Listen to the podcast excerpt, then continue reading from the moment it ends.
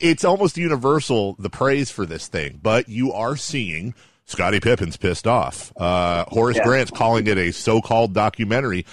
You alluded to it, but now that you have, you know, Mike Greenberg, I saw you, you interact with him on Twitter the other day where Greeny was like, I'd be pissed off too. How much of that do you, well, you pay attention enough, but how much of it's garbage? Well, some of it, I mean, I also know a lot more, like to go back to your first question, I know a lot more about, we all know that if you say the wrong thing to the wrong person, it can go viral, and you know, you never know what you could say. And but I'm acutely aware now, and there's one anecdote that I can give you an example for, and please get me back to the original question because I know I'm all over the place. But sure. But the Richard Dice wrote an article that came out. You know, they gave the first 8 episodes to, like, I don't know, 25 or 30 journalists, and there was an embargo on it, which meant that they couldn't release their stories until like the Wednesday or Thursday before the premiere, which is on the 19th. But they gave them these things like a week or two in advance of the 19th, and so they could watch the 8 episodes, write their pieces, and then they weren't allowed to release them until like midnight on that Wednesday. And I remember, like, I was not privy to that rollout pattern, so all of a sudden my Twitter just started blowing up. And I was like, what is happening here? And it was like all the reviews started coming in from all of these people. Dozens of reviews started coming in. But Richard, they had an agreement with Richard, I think, that his story was going to come out a day earlier. They were going to give him that exclusive. And in that story, which Richard did an awesome job with all of the pieces he's written about this thing. And I don't mean that because he was complimentary most of the time. I mean it because he was fair and he was responsible. And Wesley Morris wrote a review that was probably a 3-star review. And I got his number from a mutual friend and texted him and said, like, that's my favorite review, is the most fair and accurate assessment of the doc, its weaknesses and its strengths. I know the doc has weaknesses and shortcomings. I know that. And Wesley did too, but Wesley is a Pulitzer Prize winning writer. The guy's a poet. So, but anyways, Deitch said in the piece, tell me about the first time you met Michael. And I said to him upon our first meeting, why do you want to do this? And he said, I don't. And I said, why not? And I said that he told me because when people see this footage, they're going to think I'm a horrible person. That was me paraphrasing Michael Jordan. He definitely did not say those words, horrible person. He did not say that. I think he said because people aren't going to understand it. He immediately brought up Scotty Burrell. He's like, you got this guy named Scotty Burrell. And I MF that guy up and down the court all year, but I needed him to be cuffed and blah, blah, blah. So I used the word horrible. People are going to think I'm a horrible person. That all of a sudden got picked up by every news outlet as Michael Jordan said this, to the point where I go to ESPN and Paul Pierce is being interviewed and they're showing a full screen graphic that says, people are going to think I'm a horrible person when they see this documentary, Michael Jordan. Paul Pierce, how do you feel about Michael Jordan saying that? He never said it. So that's why I bristle when you say Scottie Pippen is pissed. I don't know that he is. I know that people are saying he is. I know that I've read sources say Scottie Pippen is very upset with his portrayal. Maybe he is, maybe he isn't. Horace Grant did say on the record, on the radio, that this thing is a so-called documentary and it's 90% lies. And I have no problem with that. I had a great time with Horace. That actually is one of the guys that I would spend a couple of days with, because Horace could not have been nicer to our crew. He was just this happy dude. He lives in a beautiful part of California up in the Central Coast. Like, more power to Horace. I think that he's pissed off specifically that Michael said he was the source, Horace was the source of Stan Smith's book. And I think Horace is sick of hearing that. And whether he was or he wasn't, he thought Michael was snitching on him. And then he said, well, you're the one who said these guys were using cocaine back then. Whatever he said, he said. I don't think Horace actually has a metric where he can say, okay, it's 90% lies, officially. There's 1,000 facts told and 900 lies told about those, like 900 untruths. He's just spouting off, and I get that.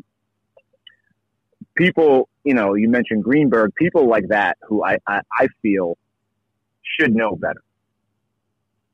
And saying Scottie Pippen couldn't possibly be portrayed worse than he was portrayed in this documentary. I take offense to that because I think we portrayed Scottie accurately. Is there a doc to be done about Scottie Pippen's athletic greatness? Yes. We devoted a lot of time to him in the front of the series, which is like the marquee time in the series. If you go back to episode 2, Michael says, whenever they speak my name, they should speak Scottie Pippen. I would not have 6 titles without him. he is the best teammate I ever played with. And then we have teammates throughout this thing saying how great Scottie was.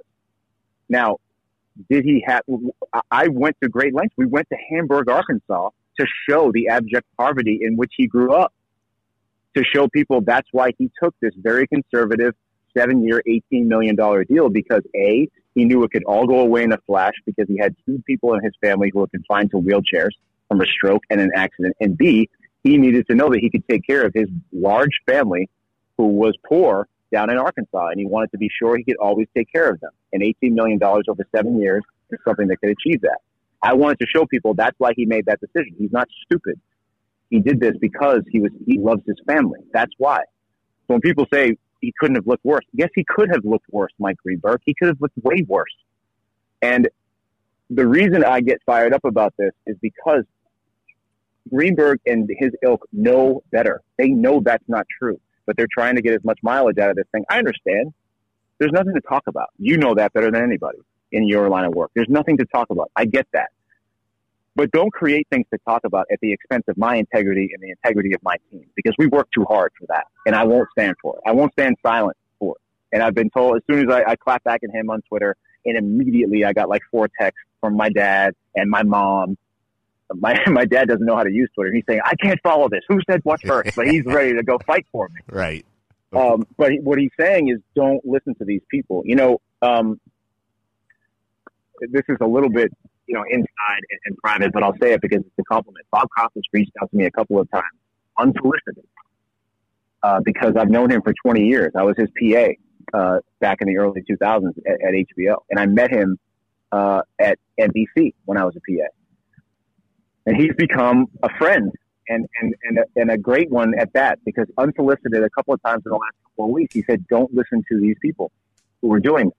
The fact it's 90% positive and 10% negative, and the 10% negative is actually more of a compliment, because it's people who either are outside of our business and they don't understand. That means it's transcended the sports documentary world, or they're jealous, or they're just saying these things because they need to get clicks or airtime or whatever. So it meant a lot.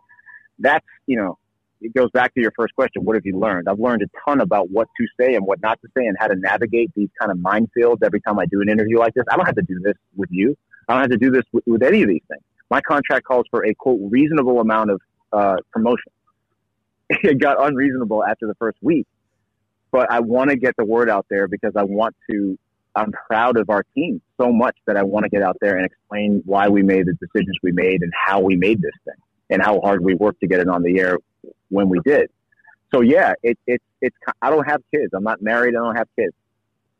This thing is my baby right now. This thing was just born to the world. And when people are criticizing your kid, of course you're gonna defend it. And I'm criticizing my or they're criticizing my teammates if they're criticizing this film.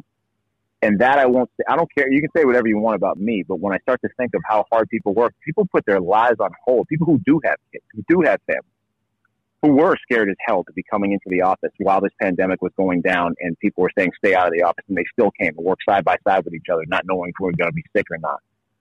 Like, that means a lot to me. And for someone to come at us like that, that's when, you know, I don't have a great temper, and I'm pretty impulsive when it comes to defending my friends and defending people I love. So that's why I respond to the things like that. But as far as, I don't know if Scottie's unhappy or not. I hope he's not, because I like Scottie a lot.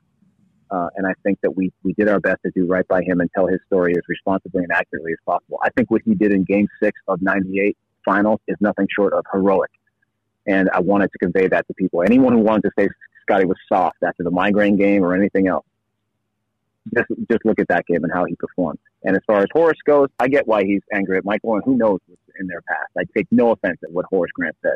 But when other media members want to say that this is propaganda and it's a puff piece, and why didn't they do this? Why didn't they do that? Well, when you know nothing about the decisions that went into this, Michael Jordan never once said anything about this has to be in, this has to be out. Never once. That's not the role he played in this. So when people say that it's a puff piece and it's seen through Jordan's eyes, and the inference from Greenberg was that Scottie Pippen, his role was diminished in this doc because at Michael's behest. which is patently absurd. And that I can't stand by without commenting on that. And I think I said to Greenberg that you have absolutely no idea how the stock was made and how the editorial decisions were made. You are absolutely wrong. There's zero truth in what you're saying. And you're just saying it to have another segment on TV. And that I resent.